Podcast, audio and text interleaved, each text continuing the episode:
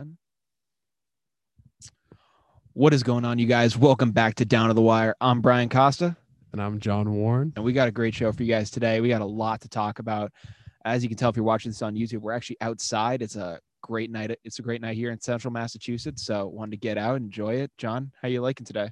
Uh, it was pretty rough midday, but uh, you know, it was a low of 74, high of 94. Yeah, a little heat wave, but uh, got through it. You know, the boys are getting some sun as you can Oh, yeah. see. So um, yeah, we're definitely uh definitely on the up, and uh, summer's upon us.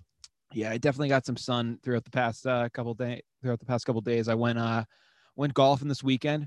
I still suck, so uh, trying to figure that out very very slowly. I know my I know the people I'm golfing with, they're like my dad and everyone else. They're trying to tell me like Brian, take it easy. It's no big deal. But I'm just like try not to shank everything in the woods. So I Yeah, think no. that's that's something I'm trying to you I'm know, a big results now guy. Yeah, a so little I bit. Completely understand that. But yeah. That's how I'm feeling. I'm really, really good though that uh Red Sox swept. So yeah. Red know, Sox sweep the Yanks. Pretty solid series. We're watching a little bit of that last night. So. Uh, we had a we had a very generous strike uh strike three call there a foot outside the strike zone I'll say that Hey man, everyone could have got thrown out for that one, but you know, Sox still swept. That's Yeah. all that matters. No I mean I'm happy about it I'm Bruins in seven. Yeah, it looks like it's gonna have to be Bruins at seven, man. We were gonna talk about that to lead off the show. I mean, the Bruins right now, they're you know, they're down big to the Islanders right now. I think it's what five two. Five two last time I checked. Yeah, it's five two. Rask got pulled. It's not looking great. So we're gonna have to probably do this thing in seven, unfortunately, if we we want to pull it out, which means we're gonna have to go back in, into New York and win it. So It's not impossible, but it'd definitely be a uphill battle now. yeah, we this should have been a game we had to win, and maybe pulling Rask and putting the kid uh Swayman in. Maybe this is kind of the uh maybe this is kind of the lightning rod that they need to say like, hey guys, let, let's get on our A game, let's do this thing, and you know, let's actually push for it. Yeah, I agree definitely because um they decided to pull him just to uh, start it because Rask gave up well four goals, but uh, a couple uh high sticking call was a little uh I could have gone both ways. I would say that. Yeah. You know, trying to be fair to the refs and the New York Islander fans watching. You Yeah. know, shout out Zach Cochran. I don't know if he is, but huge New York guy. Oh yeah, But um, yeah, I don't know. I mean, it's been a definitely interesting series. The Islanders are definitely bigger and Yeah. they're um can definitely hit and they're not dumb, you know, like uh Washington. So yeah, no, who is Washington is don't get me wrong, incredibly gifted team, but it's just going to be very interesting to see how they're going because New York is still a very strong team and very well coached. What Absolutely. Their goalie is playing an incredible series right now. yeah, he is playing really well, really well for them. You know, when we've been able to snag those two uh those two wins, especially the overtime uh with Marshy, that that was a snipe of a goal for him, and you know, Yeah. being any any goal we're able to get on this guy right now seems to be kind of a blessing for us. So we gotta we gotta find the answer. We gotta find it now because you know this is definitely putting our season in jeopardy. Yeah, definitely. And uh, I keep I want to see some uh, playoff hockey with the Bruins going down the line. So uh, come on, bees, get it together. Exactly. I mean, you've seen out of some guys. You saw you, you just showed me a, a goal by Pastrnak that he had tonight. Bobby Orr esque, I think, is the appropriate way to say it. It was yeah, yeah, very nice looking. Yeah, it was very very nice. And uh, I mean, can't really do anything about it. We're losing. That's kind of how uh, I look at it. Like no matter how much, like you don't win at the end of the game, really doesn't mean anything. Yeah. But yeah, it definitely was good to look at though in the moment. Yeah, no, the only stat that matters is that W. You gotta, and frankly, the Bruins got to turn it on. So you know, whatever it takes, man. Let's see it happen. Uh, but you know, obviously, the big thing that we wanted to get into to start the show. Uh, you know, I if I had had another show during the week, I probably would have hyped this up. It hyped this up during the show. Maybe would have gotten uh, one of my fighting analysts on the show. But uh, it, it is now come and gone, and we now have seen. Uh, we've now seen the epic showdown. I'd have to say between uh, Logan Paul, the YouTuber, and Floyd Money Mayweather. I still can't believe that that this happened. I mean, the money was there. Yeah. You hear, you hear it in his name. He was talking about it beforehand. He's doing exhibitions where he's making 30 million. Like he was saying, just to put on his shorts for it, he made 30 million. Yeah, I mean, he. I think he. I think he actually characterized this as legalized robbery, and you know he he did. And and some people were saying, would you ever come back to boxing full time? And and he just said, man, if I'm doing this and I'm making this for exhibitions, why the hell would I go back to boxing? I don't full-time?" blame him. He's 40 years old. Yeah, He's uh, old. like there's no reason that he that he should want to go f- another do another 15 round prize fight if he's doing this and he's doing great. Like I mean, he's 44 years old. I mean, you know, this. I mean, you know, able to do come out and you know perform the way he did against Logan Paul. He made a hundred million or something. Yeah. he made a ridiculous amount of money. He Yeah. made more money than Michael Jordan in 15 years on the what was it on the um Bulls. really, Yeah, they were saying in the last 15 years of his NBA career, he made more than Michael Jordan that's insane. in that one fight. that's ridiculous. Something like that. It was ridiculous. yeah, no, I mean, it's it was an absolutely absurd fight. Now, I mean, I was watching it, and you know, I'll give all the credit in the world for Logan Paul for getting in the ring with him. I mean, you know, he's it, he's 44 and he is taller than him, but to get in the ring with the best defensive boxer of all time, that takes that does take some guts. So I will give him some credit for that. Yeah, I mean, he did get knocked out, but like Floyd held him up. Floyd held him up because Floyd wanted the bag, and I don't blame him. I would have too, but uh, definitely. Um, I mean, it was disappointing, but at the same time, also very impressive to watch from both sides. Because you look at uh, look at Floyd, and he's old, and he's still looking pretty good, and he still looks like you know a little youthful, and he got like a little kick. And then there's Logan Paul, who, God knows, I like. The guy was a wrestler in high school, but Yeah. like No, so he like had, he had the reach and he had like he was staying in there and he was hanging in there with arguably the greatest boxer of all time yeah, at, at least aside from Muhammad Ali Ali, Tyson, like guys like that. But Tyson. Floyd's like right up for there. his for his weight class arguably the best ever I mean, and of this generation, it's unquestionable. yeah But I mean you know yeah, exactly. You can't you can't teach that. That's a, it's it's insane what Floyd greatest Mayweather was- defensive boxer too and he landed some hits Yeah, he no. landed a couple body hits and everything and he hung in so i mean Yeah, I mean, I, all I credit to him yeah, I was watching the fight. I'm unfortunately I was hearing for uh, some people that uh, were illegally streaming the fight. It appears that all the illegal streaming sites got shut down because so many people were sharing the links. So good uh RIP to streamy.live, RIP to crack streams, uh RIP to all those streams because apparently uh too many 13 year olds and too many casuals were trying to catch a Logan Paul fighting and yeah because of it, I think we just lost a bunch of streaming services. Now, I wasn't streaming anything illegally because you know the streams are down, so I couldn't do anything. But uh, RIP to those. neither one we would before you know Yeah, no, exactly. people around here exactly. RIP to those who RIP to those who uh, ended up losing that. yeah moment of silence real quick all right let's continue yeah. Unfortunately, we're outside, so there are animals that are going to bug us. So, uh, it. No, I mean, listen, I was. I, I ended up just having to, you know, check out the fight and, you know, I ended up just seeing stuff go down.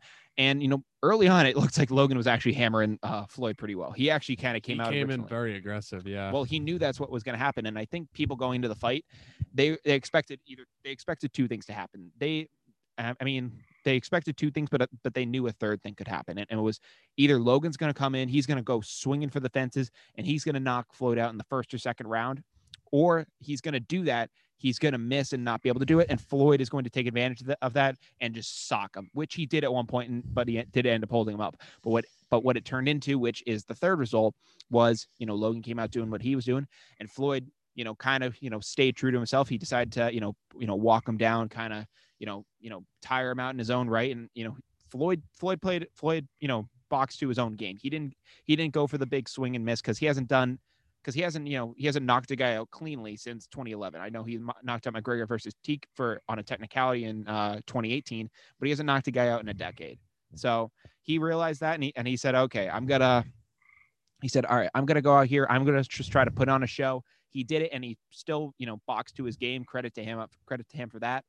And you know, all in all, I think it was a I think it was a win for the sport. I enjoyed watching it. Now, you know, are some people are saying I know some people are saying like, well, this possibly takes away from people spending money on other big fighters like Canelo Alvarez, like a uh, like a Tyson Fury versus versus I believe it was uh, Anthony Joshua, yeah and they th- or like a Fury Wilder three. They think that like takes away from possible money for it.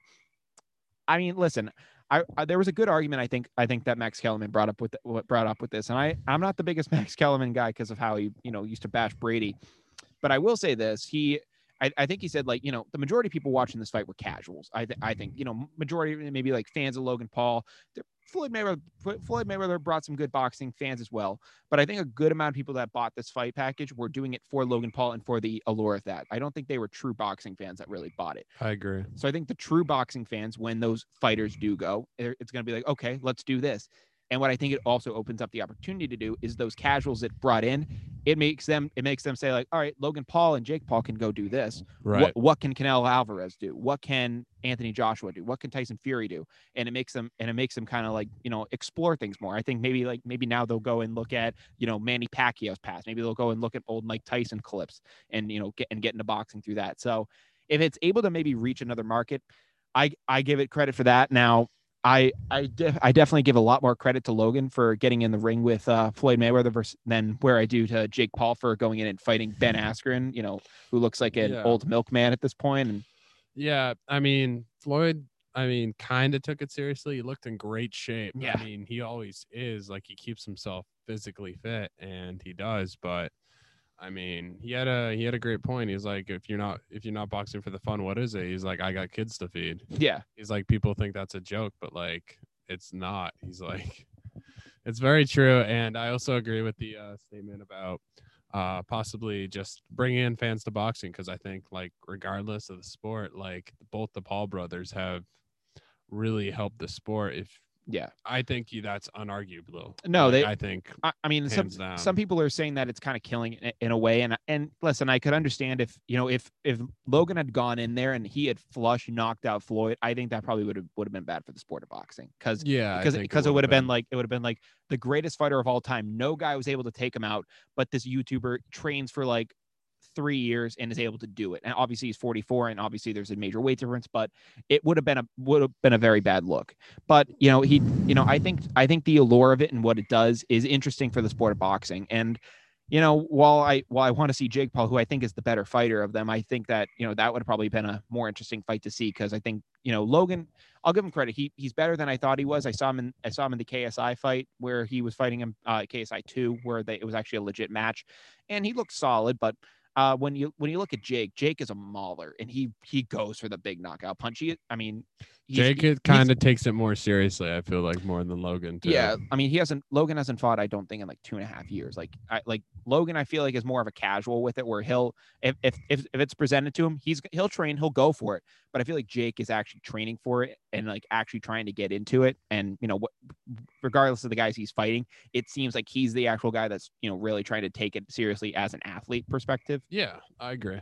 And then, um, yeah, I mean, Jake just got signed to fight. That's kind of legit now. Yeah, he got signed to uh, fight Tyron Woodley, former UFC five-time world champion. I mean, Tyron Woodley is, um, he's, I think, on a losing streak right now. Yeah, so he's lost his last four fights. He's never boxed before, but uh, and he's and he, I think he's about 39 years old at this point. But you know, to his own right, you know, uh, you know, I have I have kind of my uh, complaints, you know, with with the way that Jake Paul maybe has gone gotten into the boxing game. He hasn't fought an official boxer yet, but I guess for the way he's doing things, it kind of he's incrementally, I guess, worked himself up because he went uh, from fighting a guy, AnEsonGib, who was another YouTuber, and frankly, you know, he had one of the worst fighting styles I've ever seen as a as a boxer. He w- he was Yeah. doing this weird crouching stance where he was like trying to throw weird jabs, and it was the ugliest stance I've ever seen for a boxer.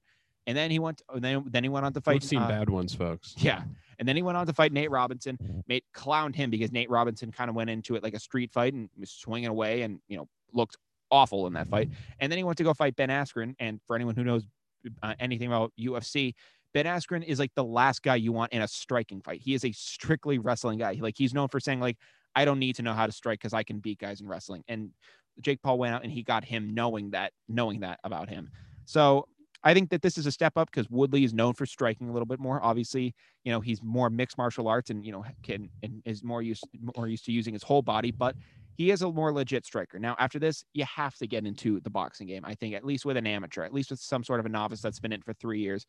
I want to see what I want to see what this guy can do against actual competition. Because guess what, he can go and beat up guys all day, and like guess what, it it'll make some money. But until you actually get in the ring, man, and you test it against a real guy, like there there's always gonna be there's always gonna be that question, uh, you know, kind of sitting above your head. Yeah, I agree definitely, and um, yeah, I mean, bringing it back to the point, like the Paul brothers have really been the face of well boxing for a little bit now, like Yeah. in the past year. So Mhm, And I and I don't think too many people are going to be fond are fond of that to say, but you know, I think it's definitely brought like attention. I honestly think you could see it in a good light. Like I, I, I think there's full. definitely a good light to it, but I think it also shines a bad light on the promoters in boxing because you know I agree with because. John, I was talking to you about it before the show, and I've been hearing all about it on you know ESPN and all those guys. They've been they've said you know the promoters in boxing have screwed so i've screwed the fans out of so many great fights. Because you think of you know Pacquiao Mayweather, that was a great fight for people to watch. That fight technically should have happened ten years prior, but yeah, but the promoters you know couldn't couldn't sort over money, and it became a whole issue in that right. yeah, I agree. And then definitely, um, yeah, it just didn't happen. And then now, like, like even like uh, the whole thing with uh Dana White and Jake betting on himself, saying like, "Hey, you know what? Like, I'll double your carriage." To the guy, he said, "If you beat me, I'll double your carriage. If you lose, you donate it to a charity of my choice." And I mean, just upping the stakes and really betting on yourself. I think it's bringing back a little bit, but like at the same time, like they both don't really know what they're doing, so it's really uncharted waters for both of them. While these other guys are experienced, and I mean, it brings a little shame to the sport. You know, the way they're talking about it, going about each other's wives and everything else, and all that stuff. It's just attacking them personally. I mean, you don't really touch family Yeah, but at the same time like some of these guys aren't really taking them seriously and they're really only chasing the money because of well we talked about it the promoters of the fight so Mhm. Yeah, I mean, family is kind of the one area that you'd kind of stick away from because it's just never going to do you well. Uh, but but you know, I think the final thing that we wanted to talk about in boxing news of the night, uh, you know, also came in the also was part of the undercard for the uh, for the Logan Paul Mayweather fight. Uh, we got, we got to see Chad Ochocinco put on the gloves, and he got knocked out yeah, he he got. I mean, he got up, he finished all four rounds, but man, Chad Ochocinco took one hard, and yeah, he hey man down. he was very respectful about it and he knew going in he even said he's like if i can last four rounds with this guy he's like i won in Yeah. his eyes so i mean guy trained for three months had no experience went in there gave it his all got knocked out a little bit gave up mcdonald's like that's Yeah. chad giving up mcdonald's which is walked away with a him. million i mean again going right to that promoting Yeah, he, he was talking about he was talking about not being able to eat McDonald's, and he said that was like a struggle for him because I he had to lose 20 pounds for this fight. He actually had to like you know get in like maybe not football shape, but at least good enough shape again. To, he's always been a small guy too He's he's, yeah. always well very like thin yeah, so I mean like it, it's not like it's not like he did it like a JaMarcus Russell and put on like no like so many pounds. Like it was like a 20 pound like thing. It's like, okay, like you're tired, you're you're chilling out. You're, you there's no need for him to be working out like that. So, but when you know it came it came to that, he said, All right, I got to get down to this weight class. And and, and like he was talking to the all promoters. kudos to him man He was talking to the uh talking to the reporters and, and he ended up going, he ended up going, Yeah, I, I had to give him McDonald's and they were kind of laughing. He's like, No, this was a struggle for me. Like I was I he was has so it every pissed. single day. I follow him on Instagram very closely. Follow the athlete too, their podcast yeah, the with I him and athlete. Bra- with uh, him and Brandon Marshall and a couple others. Really good podcast actually. Yeah. But um, I think Terrell Owens too is on that one. Yeah, and I mean they got Jake Paul on it one time. They got Jake Paul on it, but like the thing is, is that like he really dedicated himself, and he is really still in crazy athletic shape. You Yeah. know, racing like Tyreek Hill, and still like, granted he didn't win, but like he was still running really fast Yeah. for his age. No, I mean he he's an incredible athlete. And I I mean, you know, one of one of the more talented receivers that we've that we've Should seen. probably be a Hall of Famer later, later on Yeah. in his career. Yeah, I mean, he he was just an all-time character. I mean, Ocho Cinco is, you know, a crazy, uh, just just a crazy cat. I think I wish him the, you know, I I, hope that he, you know, continues to make. I don't think he's gonna do boxing anymore, but he said, you know, maybe he just tries to do something else, and he maybe he says he's just trying to live life to the fullest right now. So, Chad, go for it, man. I wish you the best. Yeah, go for it, 85. Yeah, exactly. Uh, and you know that that kind of that kind of concludes what we had in boxing news. Uh, but what I did want to, but and now we're going to jump over to what originally was going to be the topic of the show had we done it uh, before the fight. Uh, and that's and you know I'm surprised that I haven't gotten the chance to talk about it on the show yet at this point. But in NBA news, uh, you know the the Boston Celtics after you know after the after Kyrie calling out the city of Boston, we didn't get to talk about the about the idiot fan throwing a bottle at him and making the entire city look like a bunch of It is what it is. yeah, it was a st- stupid kid, People and- who know Boston know that's No. on. and it, the kid was just a kid was an idiot. And you know, frankly, you know, if you want to ban from TD Garden, ban from TD Garden. I I I'd have no issues with that because you know, what are you doing? Like, uh, you, d- put the entire city in a bad light.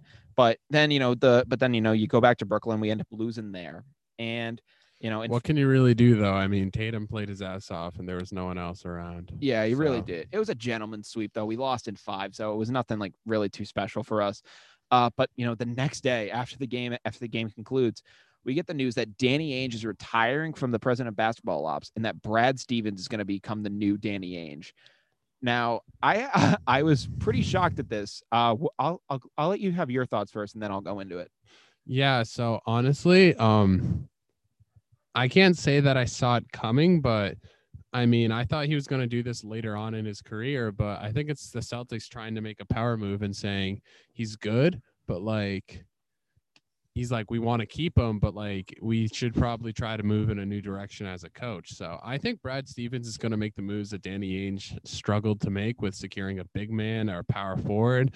Try to you know at, bump that up, but uh, yeah, I mean, I think it's a good way, and um, you know. Great career, you know, from Danny Ainge, like Yeah. as like an exec. I mean, he didn't. He had his struggles, you know, here and there, just like everyone does. But at the end of the day, he did bring Boston another championship, got us out of the drought. So Yeah, no, I mean, listen, for what Danny Ainge did for the city of Boston, thank I I'm I'm so I'm so grateful for what he did for the city. I'm you know overly excited. I I'm I was overly indebted to him as a Celtics fan because of what he managed to do for us. You know, tried to tried to you know start another dynasty with the Kyrie trade. Obviously, that fell apart for reasons not you know really not really belonging to him. Kyrie just became the person that that he became, and that kind of became his own issue. Uh, but you know, you know, was able to deliver us the championship in 08, and it was a great, it was a great run for us there.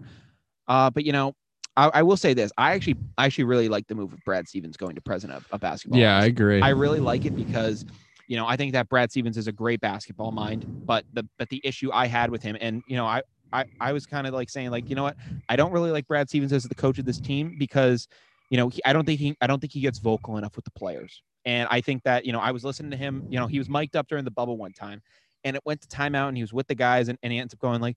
All right, guys, let's go, team. Let's let's get this thing together. And it just did not sound like you know, like uh, like a coach who was like really rallying the guys. Now, I I heard about reports like saying that you know maybe that you know I guess behind the scenes Brad Stevens was like was like a bit of a harsher guy and maybe you know had some you know more criticism for the guys.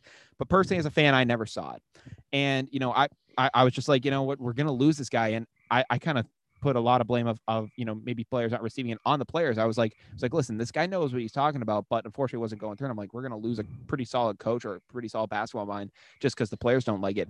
I like this move because it's like the whole Indiana thing. no, exactly. I like Brad Stevens going to this role because he does he doesn't necessarily have to be, you know, you know, confronting the guys about all this stuff. He can, you know, be working the working the phone lines and actually, you know, be making those moves. And you were saying he can make the move, he can make the trades that Danny Ainge never wanted to make. When when Danny Ainge was making a trade, you know, he kind of had he kind of always had the the objective of trying to, you know, no matter what, be the winner of the trade. Just and you know, that's a good mindset to have. But when you're trying to, you know, build get the pieces together and say like and say like, all right, we need a big man. Danny Ainge, I feel like would always be like, all right, but can we get that extra first? Can we get that extra thing? And I think for a lot of GMs, it, it was like, no, we're gonna give you this. And it's kind of take it or leave it. And Danny Ainge, you know, maybe had some good offers on the table, and he kind of and he kind of just, you know, left it hanging there because he wanted to, you know, get a little more. I think Brad Stevens knows the needs of this team, and I I think he's going to execute in getting them. Yeah, I'm really excited to watch his first year, honestly, and I agree. I'm just wondering who's going to be the next Celtics head coach. Yeah, I mean, there's a lot of questions as to where that's going to go. I know. I mean, I know as soon as the, the news broke, everyone was saying Kevin Garnett, baby, let's go. Wasn't it uh Sam Cassell one of them too? He was an old player. Yeah, Sam Cassell. I actually really like that as an idea. I think that you know, He It- has experience. yeah. I mean, as soon as he was done playing, he got into coaching, and I actually really like him as a possible candidate. Kevin Garnett would be great. Kevin Garnett would be, I think, great as an assistant. I don't think he has any coaching experience. Kendrick Perkins. Perk would be funny as, a- as That would be coach. funny, but that would be terrible. I feel like, or it could be really good. I don't know. He I- really fires up the players. I'd like him as a player mentor. I don't know how I don't know how his coaching game is, but I'd like him at, at least in that room with the guys. Yeah, I agree. He definitely seems like a good guy to have around, and everyone really respects him. Mhm. I mean, another guy that I guess is on the list right now is uh, I, I know Lloyd Pierce, Pierce is on there. I don't know too much about him. I know he's been with the Atlanta Hawks and has done some stuff with them. But another guy who's on the list right now, who I guess you know at least will be getting interviews with us, is uh, Jason Kidd, who's you know with the Lakers right now. He just took himself out of the conversation to be the head coach of the with the Portland Trailblazers. I wonder after- if that's because of the Celtics opening up. You can have like you know a star like Jayson Tatum. yeah, I mean, it very well. Kudos to be. Jayson Tatum too. He really kind of turned it on. Yeah, good. it's kind of showing you guys like that, like he's a legit star player, and you. I feel like even though Jaylen Brown kind of being out and having an off year, you could say I feel like Jayson Tatum has really emerged as the number one, yeah, no, he's undeniably. he's coming through now, and it's actually looking. I'm actually very happy about that. But you know, I, I did mention Damian Lillard, uh, kind of you know you know being the reason being uh, one of the guys that was vocal about getting uh, Jason Kidd to the uh, Jason Kidd to the Trailblazers. I know I know uh, Kidd took himself out of that conversation. Now that could be him not maybe liking Dame that much, but it also could be the fact Dame made some comments about him apparently. Yeah, but it all I feel like it also could be like a situation of, of him of him saying like, listen, Dame might be out of here, and I'm not really trying to go to a team that you know is a I'm not really trying to go to a Portland Trailblazers team without Damian Lillard because frankly, that's just have anyone. that's just a minor league basketball team. Exactly. I, well, uh, yeah, CJ's great, but you know you take CJ's not Dame. yeah no he's not Dame, and I feel like you take Dame away from that offense, and you know I think you know they just go back to being like you know just uh, just a you know a team that you just steamroll over, and like they they're, I feel like they just they just become an afterthought. So I agree. so I think, frankly, you know, that's the one thing that I think Jason Kidd is probably saying is- like, I don't want to go there. They they trade Dame, and I'm stuck as the head coach of this of this franchise. Yeah. Now, if Damian Lillard was, you know, made available by by trade, if, if you're the Boston Celtics, how much would you be willing to give up for him? It's a good question. I mean, do we really need Damian Lillard though? I mean, Because Damian, Damian Lillard, Jayson Tatum, and then we also got Jaylen Brown. Yeah, I like it. I mean, like, and I don't know. I mean, I mean, listen, I think that I I don't want to necessarily lose smart, but I think, you know, obviously I think smart is the type of player that, you know, if we were to trade him, it would hurt. But I think that smart is the kind of guy that really only works within a Celtics type system. I agree. I feel like Smart has to stay. I feel like if anyone, it would be uh, probably uh, Williams. Williams would be a Williams would probably be a guy you have to deal with. But I I I honestly don't think that if we were to trade Smart, we we'd feel the impact on on our team. But I don't think it would come back to bite us if he went to another organization. I I think that you know, frankly, you know what he does defensively. I feel like you know what he provides as a player is kind of only unique to Boston. I don't know if he'd be able to replicate that in, in another market necessarily. I agree. He's very, very, very like um home team type guy. Yeah, I'm, and you know, I'm not saying anything about Marcus Smart being a bad player. I just don't know if you know, outside of an, in another system, like if he went to, I don't know, like the Grizzlies, would he still be a would he be a similar guy there? If he went to the Heat, probably would be a similar guy because of how Jimmy Butler plays. But you know, just other teams, like how would he fit in there? Like, would he be able to be a good, like a solid, like the player he is here? Yeah, I don't know. It would be very difficult, I think, to replicate that. But honestly, I think Dame's staying because Dame's a very loyal player. But Yeah. I think if Dame's going to be gone, I think it's going to be because they trade Dame Yeah. to get value and try to rebuild. But Mhm. That is what it is then at that point. But Yeah, and one of the last things that I wanted to touch on in NBA news was uh, Coach K. Uh, he actually just retired from college basketball. Now, I know he's probably done with coaching, but you know, if Boston gave him a call, and frankly, if this had happened a year sooner, I would have, you know, been ecstatic. now, Yeah, I, I mean- unfortunately, it's not happening. I, I know, I know, Coach K is probably done, uh, but you know, obviously, he had an, had a tremendous career with Duke. But as soon as I saw, as soon as I saw him, kind of sad about that one, Brian. I don't know how we're going to be now. yeah. I saw him announcing his retirement the same day all this stuff was going down. I was like i was like wait is something in the tea leaves? Like what's going down? Is there like a master plan that i don't know about? Which you know that would have been awesome to see. I would have been pumped for that. Yeah, I mean, that would have definitely uh, made it interesting, but I don't know. I think he's done. I mean, he's had a really, really, really long and Hall of Fame career. yeah i mean all, i just wanted to I just i did want to get that in hats off to him and another th- quick thing i did want to touch on in nba news before we do uh, go on to i believe our final topic our final uh, segment of the night uh, nfl uh, was that uh, lebron actually lost a, a playoff series in the first round for the first time so uh, let's go I know. Devin Booker playing up, CP3 playing up, DeAndre Ayton, people forgot about him. Yeah Still playing very, very good yeah basketball. And yeah, you know, they had a really, really solid series. And I mean, Suns also match up extremely well against the Lakers, believe it or not. oh yeah So I mean, the Lakers, you know, AD was like in and out every single game. So Mhm. I just didn't think it was happening. And people can say LeBron's washed or whatever. LeBron's not washed. LeBron was injured, and he had he was strained. LeBron's never gonna be Jordan. That's just is. But like, Yeah, I don't know. I feel like this is not going to tarnish LeBron's uh, career as much as people think it will be. I don't think it will either. And then him taking his talents to the Toon Squad this summer. uh, that was that that was That was corny. uh, yeah that was corny, especially after losing a playoff series. I, I was like I was like I don't know how I feel about that. Yeah. But you know, one of the things that I was looking at with uh with the whole LeBron loss, and I was kind of taking this to heart.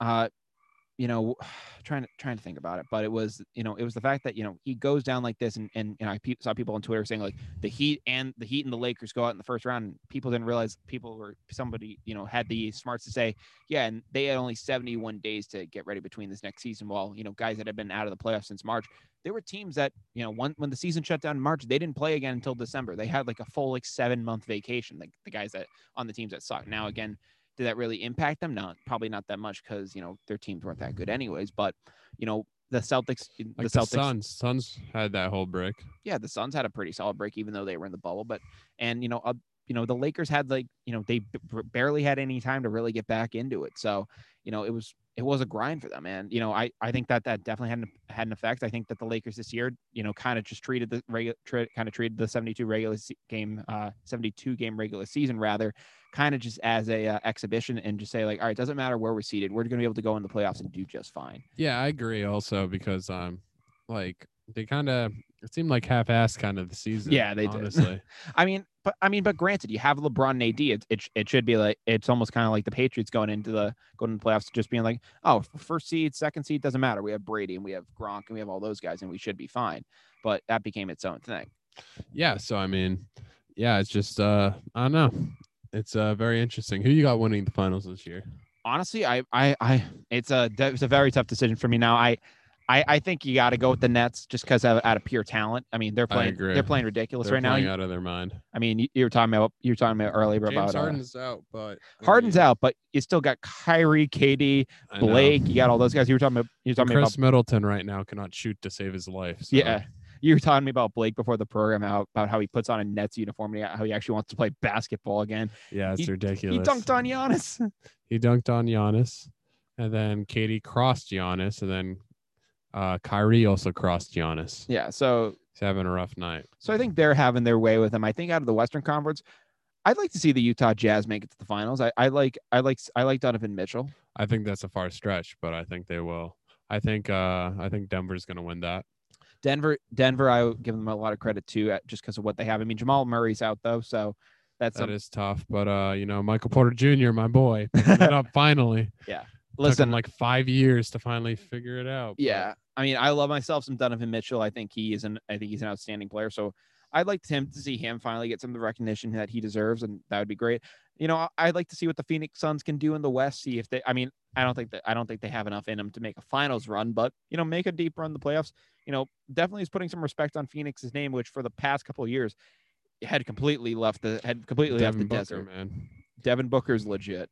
He's good. Yeah, he's been legit, but he's good. Yeah, he's Mhm. solid. He definitely deserved many All Star votes, but he's been solid and he's been consistent, which is the biggest thing in this league. So Yeah, I mean, if the if the Nets didn't exist, this would actually be a really interesting playoffs because because it would be like I literally have no idea who who was going to make. And now the Nets could fall apart, and this could be like a uh, this could be just like a super team failure. And you know, but I really have my doubts with that just because of how stacked they are.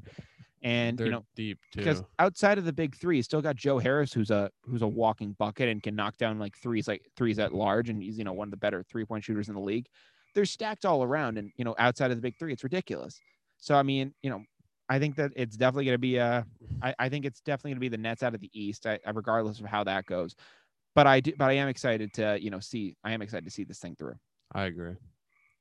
And I think with that, that concludes our that concludes our uh, NBA segment. So that moves us into our final segment of the night, which is the NFL. Uh, you know, some big news going on- there, which we weren't able, which we weren't, we had no knowledge of it when it went down. But obviously, Julio Jones uh, had been in you know possible trade talks uh, to the New England Patriots and to the Tennessee Titans. There had been some moves going on there, and it believes that, and, and we believe, and it you know it looks now that I It's official. it, it is official. All right, I, official yeah. today. I, I so yeah, I wanted to make sure. Uh, so Julio Jones is going to the Tennessee Titans. He's going to be pairing up with AJ Brown, catching passes from Ryan Tannehill. And man, what a move! They got him for what a second and a fourth. Uh, next year, second uh, year after that, fourth, and they gave up Julio and um, was it? Uh, six next year. That's nuts.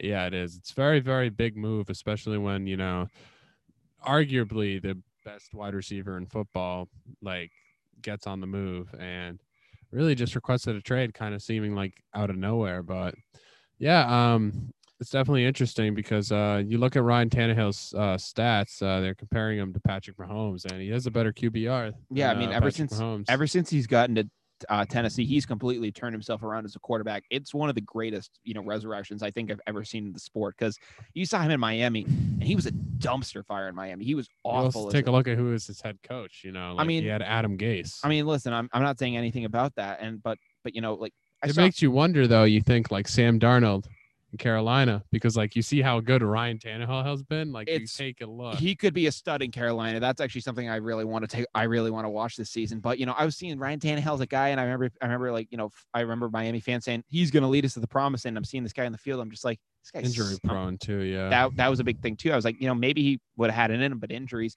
But then goes to the Tennessee Titans, goes there as a backup behind Marcus Mariota. Mariota kind of, you know, earned his way out of the job. Uh, Tannehill comes in, plays amazing, and you know has become has just been a staple of the yeah, franchise got ever signed since. four years, a hundred something mil. Good It- for him, man. it's insane. I'm I'm actually really glad for him. He for what he did and to turn his to turn his uh time as a to turn his turn his player tenure around. Good for him, man. I I, I thought he was going one way as a player. I thought he was going to be like a Geno Smith era like level kind of bust kind of guy, and that was going to be it for him. But you know he's a legit he's a legit quarterback. It's one of the it's one of the you know the redemption stories that I don't think is talked about enough in the NFL. yeah. What do you think about that division though? You know, they're going to be playing Indy Yeah, twice a year. Indy has a solid defense. They got a Indy's all around good team if um, Carson Wentz figures out what they're going to do. What do you think about that division now? Who's really going to lead it? Well, I mean, I think it's got to be. I think you got to go with Tennessee from the jump. But I think, but Indy, I, I mean, maybe Carson Wentz is, a, is a, in a similar situation to what uh, Ryan Tannehill is in. I think the mean, Eagles are in that division too, right? the Eagles are in it as well. Uh no, Eagles are NFC East. Yeah, yeah, yeah. You know, uh, it's Jags in that division. Yeah, Jags. Ja- yeah, don't even worry Jags. Texans. They're uh, still in rebuilding mode. Whoever cares. yeah, no, they're not going for it. They're not going for it this year. But, uh, you know, I think, I mean, depending on how Carson Wentz does it, it could be really, uh, it could, you know, really be all up in the air. But, you know, and maybe Carson Wentz has the kind of, uh, maybe kind of has the type of surge that, you know, and kind of redemption that, you know, Tannehill had when he came here. Maybe, you know, a lot of the problems that he was having, you know, that kind of, that you know happened after his MVP season are just a result of the coaching and the situation he was in. Maybe he is able to come back and be and be a really good guy. Yeah, I agree. I mean, honestly, I can't really uh I can't wait to see how he does, especially since he's with his uh former QB coach Yeah, as a head coach. So I mean, you know that could definitely you know be great for him. I think you know just getting him back in a getting him you know I think this is the fresh start that Carson Wentz needs, and you know you know maybe he can you know get back and we can see some some of the Carson Wentz that we Yeah. used to be used to. I mean, the Julio Jones trade though. Wow, like honestly, like remarkable. he's 32, so he's on the end of his career, which is sad to see as a longtime Alabama fan. I followed him all the way through. I got his uh I got his jersey and everything from the Falcons. I remember you got his jersey with the Falcons. I remember eighth grade science. I had you uh, take a It's actually my profile picture of you, uh, my contact photo of Should you to this up. day. I will pull that up. Yeah, it's my contact photo of you to this day. Yeah. And uh, you ha- you're wearing a Julio Jones jersey, and I have to find this picture now. You're making me think a little bit. Uh, but man, you were in a Julio Jones jersey. You were like you were like taking a picture in front of a whiteboard, and you know it was like it was like the study selfie picture that you took. I'm gonna have to do some. I'm gonna have to do some research and finding this thing. But man, that was a that was a funny freaking picture when you did that thing. I mean, yeah, but uh Julio definitely leaving. You look at the other people who have done it before. Uh Terrell Owens, he did it with the Eagles when he was 30, made all pro, and then um Randy Moss with the Patriots. That's what I was kind of thinking about this thing with. It could so this could honestly, I'm really excited. I think he still has a lot left in the tank, clearly, and he's gonna thrive and do great. I'm just wondering how he's gonna share catches. But uh did they say that he's changing his number or I mean, he's probably gonna have to because AJ Brown has 11. AJ Brown? I thought said he's since it worked, he's gonna give up his number. Is he actually? He'll give it up. He'll wear eight, and Julio will wear eleven. Really? I believe so. I could be wrong, but okay. That that would be pretty big then if if he was to if he was to actually give it up and do that. yeah, I mean, it would be definitely very interesting. But uh, apparently, with the uh, there's uh, rumors going around that uh, as soon as they started talking about who's paying off the salary of uh, Julio, and Julio has a massive salary, the Patriots kind of walked out. So how do you feel about that? You know, after them being in the hunt, apparently they were like in the hunt that one that same day, the same morning they were talking. So yeah, I'm definitely discouraged about it because I think that for I think that for the Patriots, you know, I you know you that could have been the final piece, honestly. that really could have been. I, I you know we- Legit wide we receiver made one. we made some great moves this offseason. Hunter Henry, you know, Jonnu Smith, Nelson Agholor. We made great moves this offseason. I Mac can't Jones. yeah, Mac Jones in, in the draft.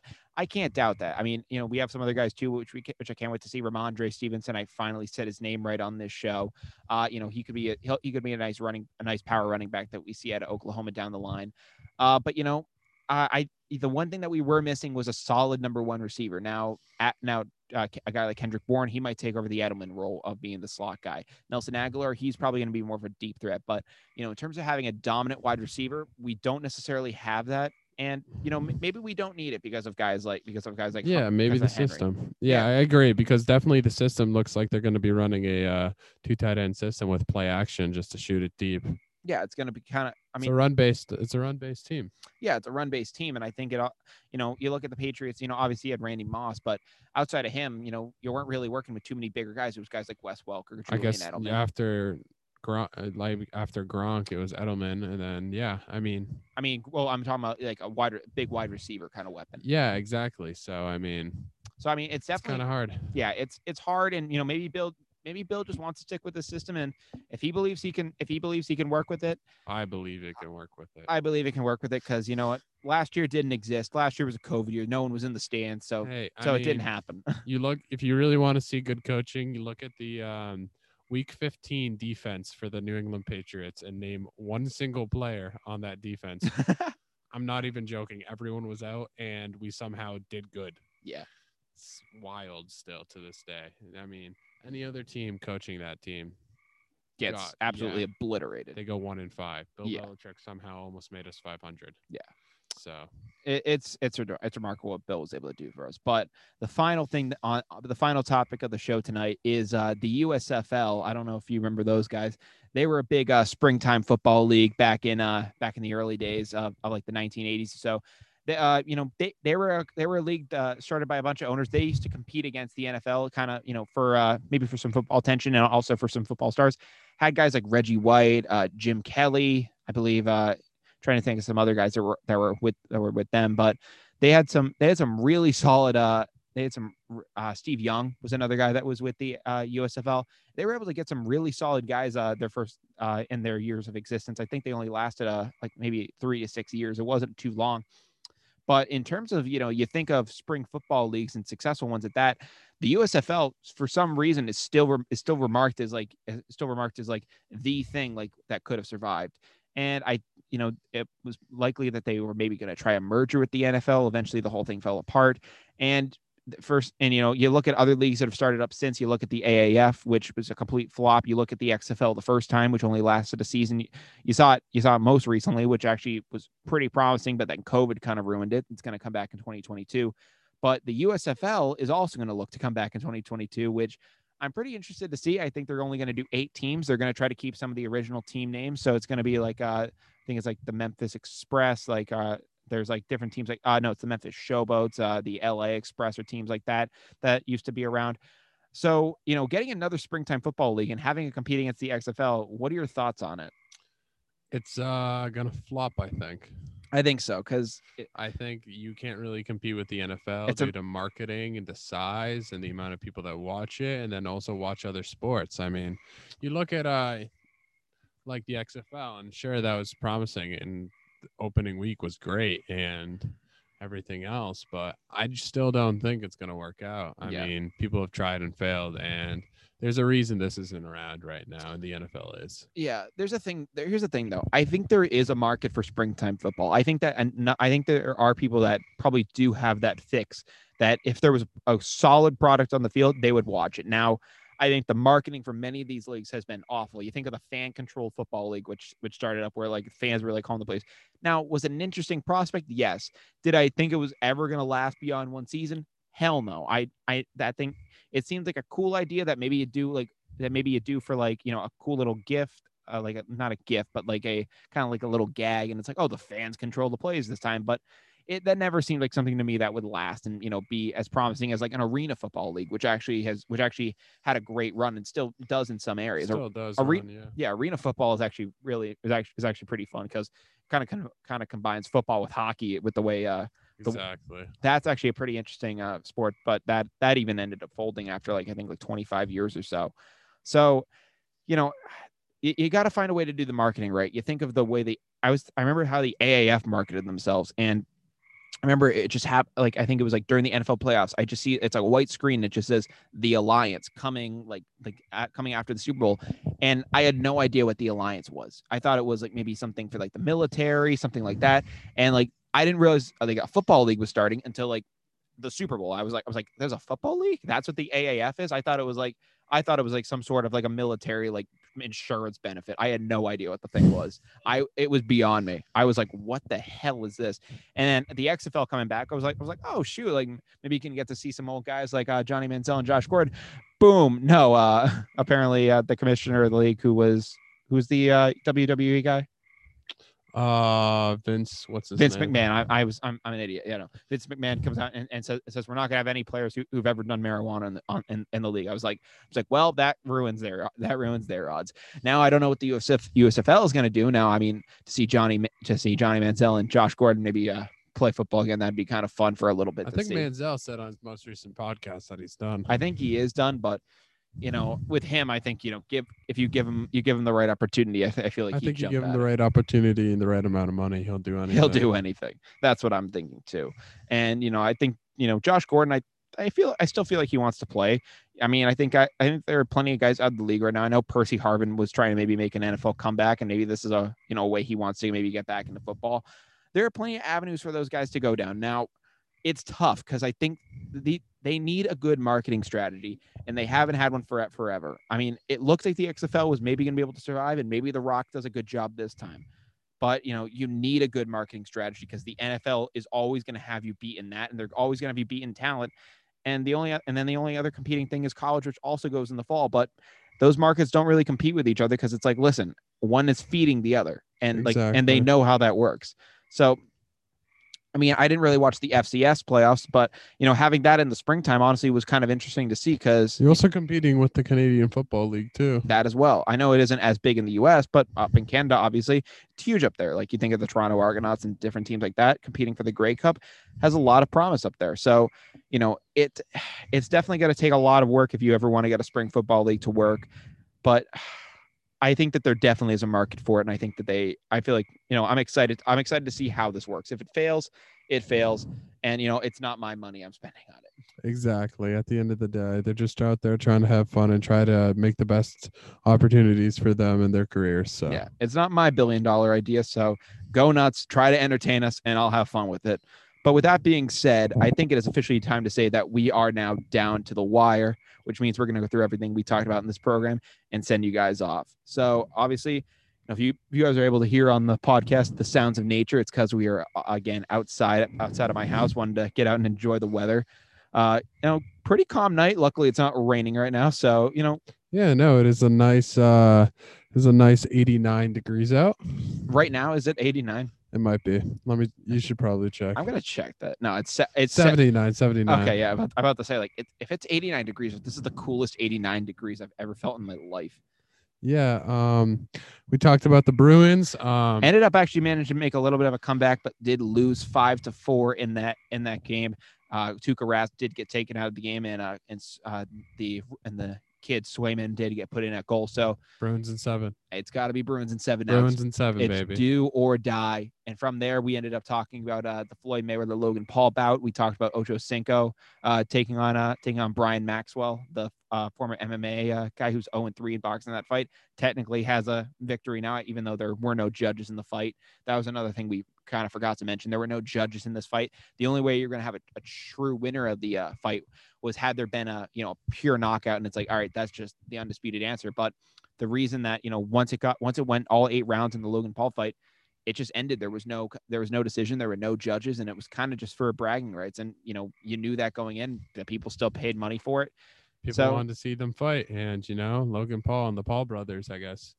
uh, they're doing stuff that uh, well, the producers and the uh, Promoters. promoters, you know, they got to kind of get on it. It looks like you I talk mean- to them about it. I mean, if it's kind of if it lights a fire under their ass and it kind of gets them going, I'm all for it. yeah, So I'm all for that. We then proceeded to talk about uh, Jake Paul taking on Tyron Woodley on August 28th and what and how that will be uh, how that will impact his fighting uh, legacy. We then uh, jumped over to NBA and talked about the Celtics blowing up uh, their front office and with uh, Brad Stevens now going into the president of basketball ops, Danny Ainge retiring. transitioning a couple roles there. Yeah, I mean, obviously Danny Ainge is going out for health, but uh, you know, kind of a quick question: Do you think he'll be back in basketball, or do you think that he's actually done? Because I guess some, I guess some people are linking him possibly to the Utah Jazz because he bought some property out there. Do you think he? Do you think he'll he might explore that? I mean, yes and no. I think if anything, he goes to the Suns where he has uh, roots there. But Hmm. If not, I mean, he had a great career, and if he does still continue to go on, I mean, still, all all good luck towards him. Yeah, I mean, Danny Ainge did amazing things for this organization. I hope, frankly, for his sake, I know he had a heart attack back in 2019. I think for his sake, it's it, it'd be best for him to hang it up and just kind of go out. You know, you're going out with the Celtics. You're going out with the organization that I think favored you the most. I think it's I think it's the best oppor- I think it's the best you know thing to do to go out here. Uh, we talked about you know possible coaching, uh, possible coaches who could come over and uh, take the take the reins from Brad Stevens and you know try to lead the Celtics team to the uh, to banner 18. We talked about uh, Coach K retiring from Duke basketball, as well as LeBron and the Lakers falling to the Phoenix Suns in the playoffs in the first round. Tough. And in NFL news, we talked about Julio Jones to the Tennessee Titans, and the and the uh, reports that the USFL will reportedly make a comeback in 2022, and it and you know what and what that and what that means as a potential thing for for spring football. Uh, you know, very very good show today. I was really uh, happy to talk about these things. And John, I, I I'm hopeful that I'm hopeful that we're able to get you on more episodes this summer. I know. Uh, stay tuned, guys. Some big things coming along, and uh, Absolutely. yeah, definitely. Sox swept, you know. So who cares? Who cares? who cares? Sox swept. but yeah, it is. Uh, uh, obviously, it doesn't matter for you guys because this isn't live, but it's currently 9:40 uh, p.m. on on a Monday night here. So from down to the wire, I'm Brian Costa. I'm John Warren, and that strike three was legit. we'll see you guys next time.